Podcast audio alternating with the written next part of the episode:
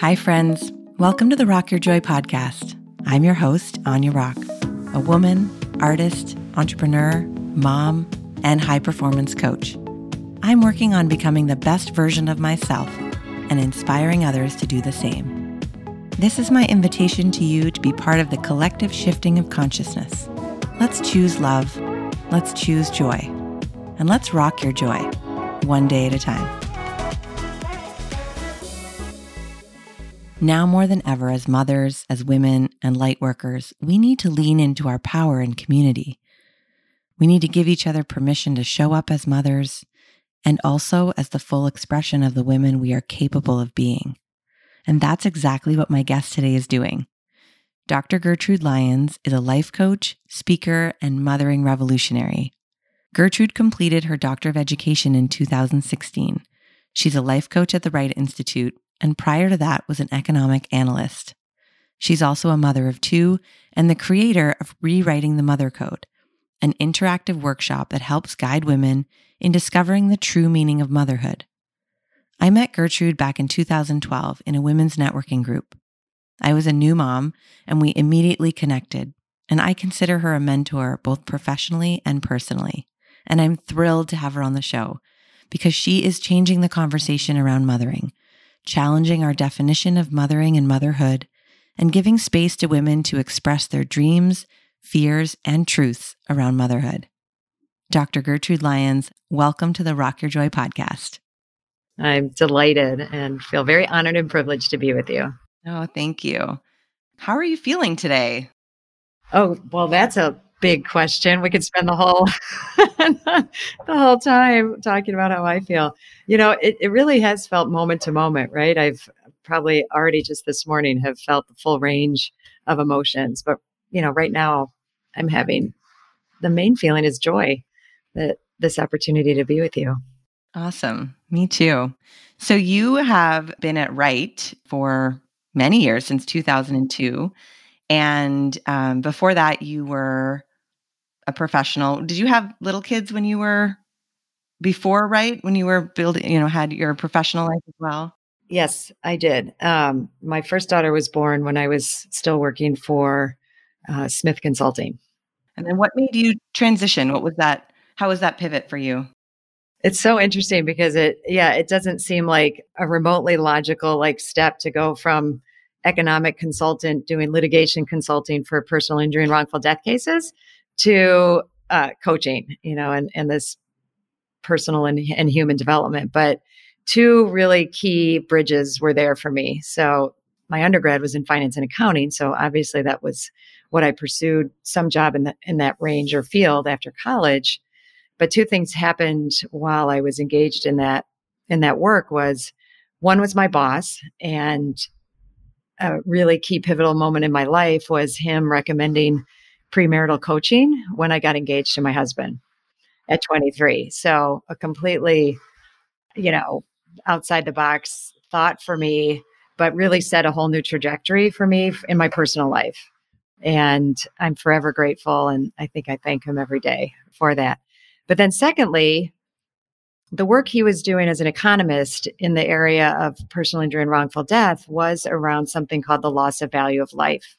So he was an economist that presented the analysis or that to a jury in such cases to try and show them what's the valuation? You know, what should this person get in remuneration for a wrongful death or injury? But a key aspect of that was looking at if it's an injury, the psychological detriment to them. So there was this whole piece that while I was doing my own work that connected me to the work these people were doing, and I found myself, for lack of a better word, coaching them in what they were going through as I was able to talk to them. And more and more, I just found that I really liked the people side way more than the numbers side. So it was an interesting bridge. When I left that job after when I was pregnant with my second child, I knew I wanted to go back to school. I didn't know if it was going to be to come back and work for him and set up kind of a loss of value of life coaching center or go off in some other direction in, in that arena. So on paper would look like a big jump, but it was actually a, a very cool way that I got here. Yeah. it's interesting how those things kind of unfold when you're in the moment and you just feel those those tugs. And so most recently, um, through your life coaching, you began the Mother Code. Tell us a little bit about that and how that came about. Sure. So it sounds like a recent development, but it's another one of those that it actually encapsulates my whole journey as a mother and as a professional coach. Because at my work at the Wright Foundation, I was director of our couples and family programming. And I was learning about and coaching others in this arena of the transformational opportunity in mothering or parenting while I was in the midst of it myself. And while I was in the midst of it, I was vaguely aware, but not willing to really kind of look fully at the fact that what I was coaching everybody else in, I wasn't fully doing myself. So, what I say is, you know, I parented very consciously and really well. And we'll get into more of this later, I think, the difference. But I sidestepped and avoided this potential for my own growth and development to a large degree. So when I got to the end, you know, my children are now 21 and 23. Um, some realizations started hitting me when one was in college and one was in high school. Like it was a really big awakening that I hadn't done this thing that I had been coaching people and I was had huge regret and remorse about it. And not a self beat up kind of shame thing, but wow, what could have been if I had added that to the mix? And now here I was like where where am I going to go from here based on that? So that's what got me to decide to do a doctorate and to go into a transformational journey for myself that I then hoped would also support other women and raise their awareness of this possibility and be a, a spokesperson and beacon and start doing more of it myself that I was avoiding. So it's been wild. It's been very wild. Yeah. And I was blessed to get to attend one of your seminars. And one of the things I found so it's still, I still think about it um, when you shared the barriers and constructs that women in the Western world face, and also how we've evolved from a mother centric society to a really child centric. Do you want to talk about that and how? Sure. Because I think my audience is, you know, mostly moms and women. Um, there is this guilt, I think, about giving ourselves permission to want more, to explore. And we're really caught, I think, in the, we really are trying to get it all right. And it's a losing battle. So I'd love to hear you share with our audience a little bit about that. Thanks, Aine. I think the key thing you just said there was getting it right. And our current culture is just horribly focused on that. And I say horribly because it doesn't serve the child or the parent to be in this mindset of getting it right. And, you know, backing up when you were referring to the the evolution of mothering and how we got to be where we are today, you know, first to just name the fact that mothering is a cultural construct and it's evolved and changed and what we think is the right way to do it now, you know, people would have been aghast at. And we look back at things that, you know, were done a hundred years ago and we're like, oh my God, I can't believe they did that. That's, you know, child abuse or, you know, whatever um, all the judgments we have of the different paradigms. So I think it's really hopeful to know that because there's no right way. And there's an author that I love um, and researcher and Dr. Alison Gopnik, who wrote the book, The Carpenter and the Gardener. I may have that switched. I, am always afraid of it's either the carpenter and the gardener or the gardener and the carpenter. Um, and she does a really nice, concise job spelling out the fact that parenting was never a verb, it was never a job. The word didn't exist as a verb until about the 1950s. You know, and this is, if you think about it, after in psychology, we started getting aware of the role that parents played in the in the development of their children. And, you know, right or wrong, it, it kind of set the mom out as the bad guy, you know, it, as that evolved. And then, you know, we got to the the 50s and it became it evolved from something that you know used to be caregiving it used to be a, a thing that that we did as part of our lives to now a job that we look at just like we look at school or we look at a job where there's like an output, a product that we're supposed to achieve in this. And we're using that framework, and we can only get it wrong by doing that because people aren't like that. We can't. So when she's using that metaphor of gardener and carpenter, if we're trying to be a carpenter and carve our children into this likeness that we think, and particularly a likeness that the world will that will reflect well on me and mm-hmm. show the world that I see I did a good job. Like I did it right. You know, if I can get this being to look this certain way versus a garden where I'm providing nourishment. I'm providing, you know, the the space and that for a garden to grow. And in that garden there's a lot of mess, you know, there's fertilizer, there's, you know, there's manure, there's weeds, you know, and if I can provide some nourishment for that and then see where it goes and develop and and be in relationship with it, then both parties are winning in that regard. It's like we need to release the ego centric piece. Yes, you know, it's it's termed a lot in our culture now like the the intensive mothering or the good mother, you know, the people will say the helicopter parenting in a way also where so much of yeah, our ego is tied up in it, our self-worth is tied up in how they are a reflection of us. And then that ties to like, what is our job? You know, so our job isn't to be our their friend. It's not their job to be a showpiece for us either. You know, us really being aware, and that's where it comes in. You know, the more aware we are of ourselves and what this relationship and dynamic is stirring up for us, you know, we can join them in this journey of growing and developing together versus feeling like we have to do something to them and do it right. Mm-hmm. You also speak a, a lot about recognizing that we all are mothers, whether biological or not, and learning how to mother ourselves. And I specifically think I'd love to hear your thoughts on there's a lot of talk about self care.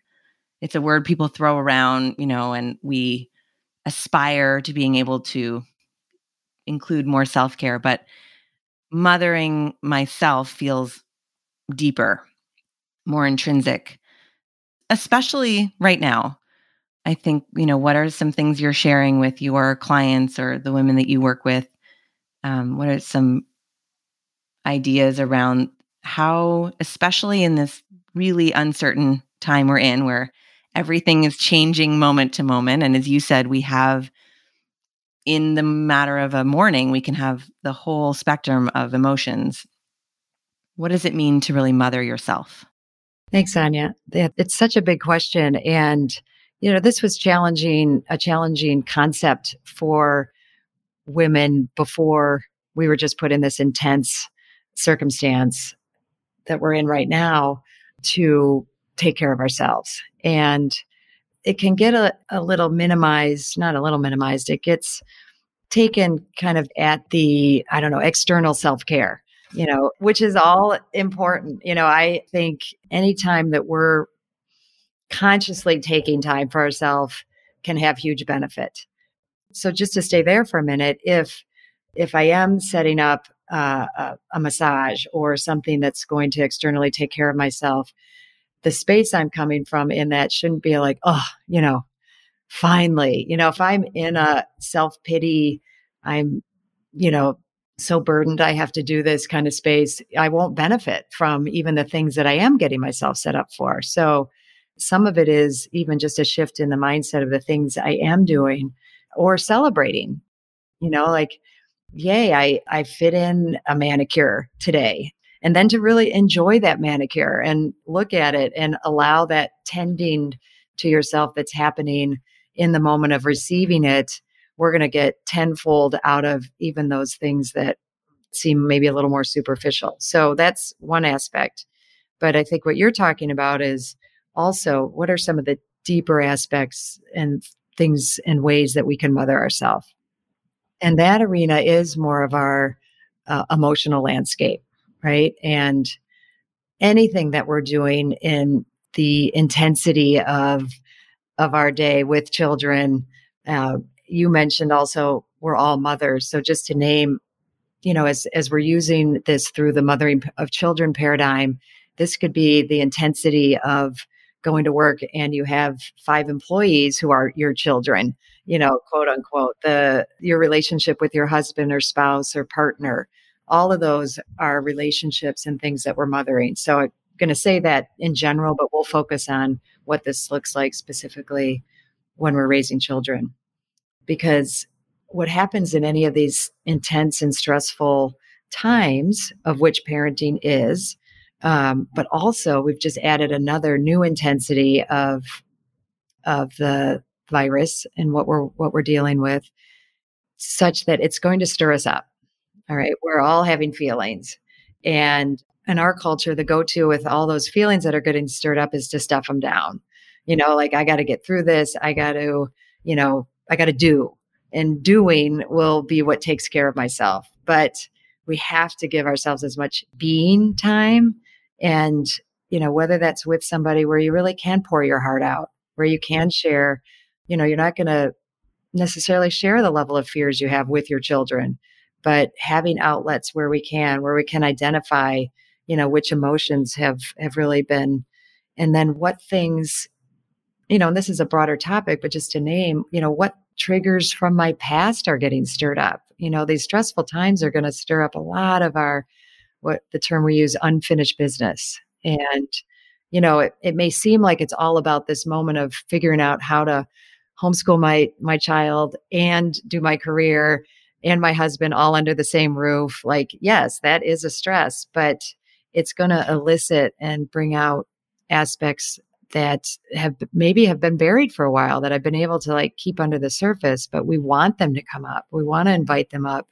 And the more we can feel, the more access we'll have to our higher functioning thinking. It's it's not going to derail us like we think it is. It's really going to support us in having, you know, more of ourselves. If we won't have less of ourselves, we'll have more of ourselves. Yeah. And um, you know, one of the themes it sounds like through all of this is giving women permission to choose themselves, right? Putting ourselves back on the map as being worthy of nourishing and even this emotional intelligence, this space and mindfulness. One of the things I think right now everyone's trying to work out is for me, we're leaning into some routine, um, but also trying to find a little flow in there, you know, that we're not Netflix and chilling too much. We're trying to find some because I think there is, for me anyway, there is some comfort in routine. For sure. But also not being rigid about it. How are you navigating this or how are you sharing with your clients or women in your life or how are you yourself navigating some of this uncertainty and uh, because I think that's actually the I think for many of us it's the uncertainty it feels like quicksand. It's sort of every day there's like a new now the kids are going to be out for another month and there's just more. So how are you choosing yourself and, and showing others to do that through this space? Yeah, you know, I'm for sure not going to say I have this one figured out and handled, but um, I will share some things I've been doing and things I've been supporting others in. Which, to start with, the whole supporting others so much easier Mm. you know, yeah. so much easier to, to, you know, have great insights or see what's going on with them. And I think that was something that was pointed out to me, like right when this got started. And I feel fortunate that I'm in an arena in a space that, you know, we are getting on calls and zooms with each other just to talk about the feelings and to be with with it and one of my first goes at it was to talk about the people in my life that I was worried about. You know, I'm worried about my mother. She's 89 and has COPD and, you know, she's a prime candidate and she was traveling. So, so she had, you know, and then I have a friend who has a highly compromised immune system and, and one of my mentors was like, okay, well, yeah, we could sort some of that out, but what about you?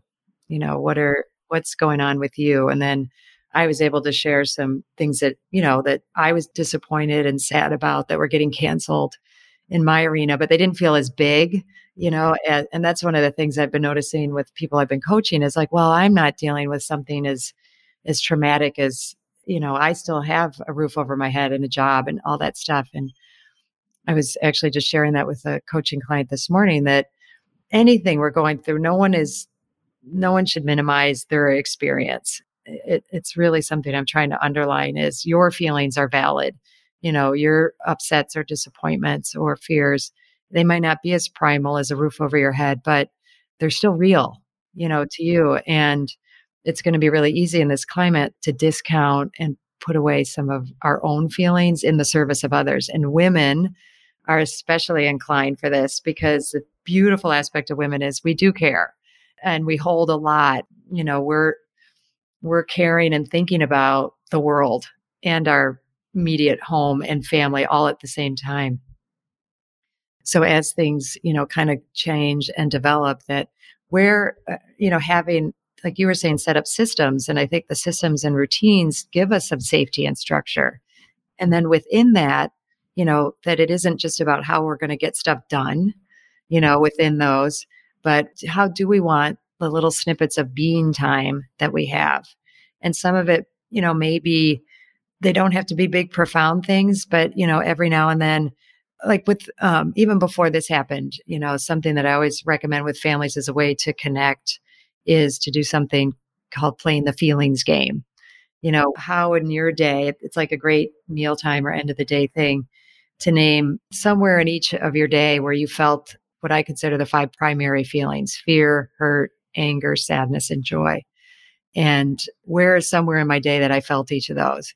And it's just a, a different way that isn't just the like, what did I do today, but how did I feel? And how was I being? And anywhere we can take a moment and give space to our emotions and what we're feeling and set up as part of our structures some official outlets for that and then some like you were saying some flow or spontaneity with it i think is one of the key factors that i think can really support us in this time. Amazing. And um this podcast is called rock your joy and we're all about you know sharing the stories of women and their transformations through life and discovering ways to cultivate and celebrate joy as and i think what you just said about the five primary emotions i've always believed that even though we're talking about joy in order to feel and cultivate that joy we have to be able to know the spectrum. Yeah. So for you not only in this time and space we find ourselves, but if you can maybe speak to the specific and also as a broader, uh, more more you know over your life, what really brings you joy, and how do you tap into that and cultivate that for yourself? I love that question, Aine, because it it does cover a spectrum, right? Like so, the first thing that comes to mind, and you named this pathway to joy, and I do really believe that to the level I can feel my pain, my sadness, any of those feelings will be the extent that I can feel my joy. And it, it seems a little bit odd, but one of the ways I'm going to say I feel my most joy is when I'm in any one of those motions. And I've really let myself feel something very deeply and authentically.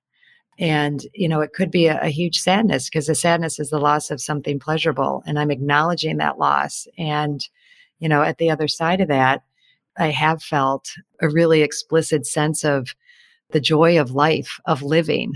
And I love what how you work and what you're doing because you're not saying happy, you're saying joy. And I think that's a really important distinction, you know, for all of us. Because joy, I think, comes from, you know, living in any moment that I can catch that I feel very present right now. I'm present to my fear. You know, I've been present to my fear through this whole podcast. You know, I have felt incredible joy seeing, you know, and being with you. And I've been scared. I've been sad thinking about some of the things that we're talking about. And when I am able to acknowledge those, that's where the joy comes from. It not so much like, did I do a good job? You know, how did I do and did I perform? But did I let myself have my emotions and my feelings? So I would say uh, that's pretty much at the top of my list, you know, as well as you know, really, um, one other thing I would add to that is, you know, when beautiful things are happening, or I, you know, things that we kind of say like, oh, really enjoy a beautiful sunset. But no, if you like really let yourself immerse yourself in things that are explicitly beautiful or joyful, that consciousness toward it, I think adds a, a tremendous amount of nourishment and depth to them, which is, I think, also really big. And this whole time, ironically, has brought us to a stillness where I think we are searching and we have a new awareness of the beauty around us. I'm seeing so many people share their gifts with the world in a in a new way, you know, really put themselves into a space of service, which is really beautiful and incredibly because this is a global phenomenon, there is this global community and I believe of those of us who are sharing the light, you know, and really wanting to bring the voice of light and hope to this space. So I know you are for sure a voice of light and hope. So thank you for for sharing and bringing joy to me today and to everyone listening. Well, you're so welcome and right back at you. Oh, thank you. Because that is absolutely your mission and purpose and being purposeful and mission driven also brings a lot of joy and I see it in you. Thank you. Thanks.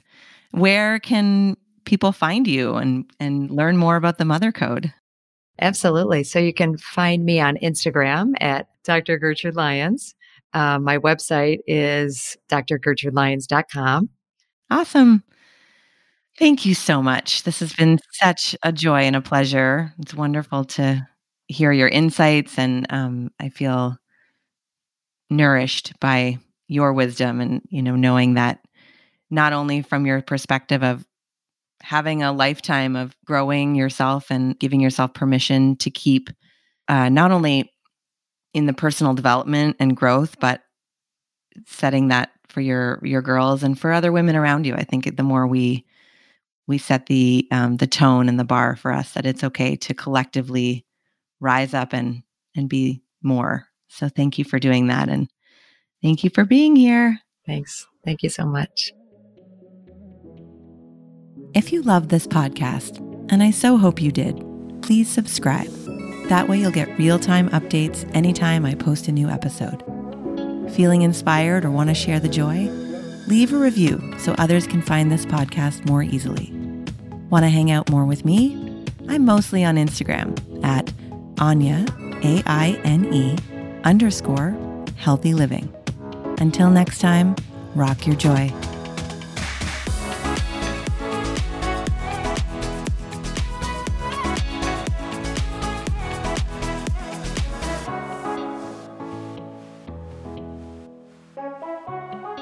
This episode was produced by Dante32.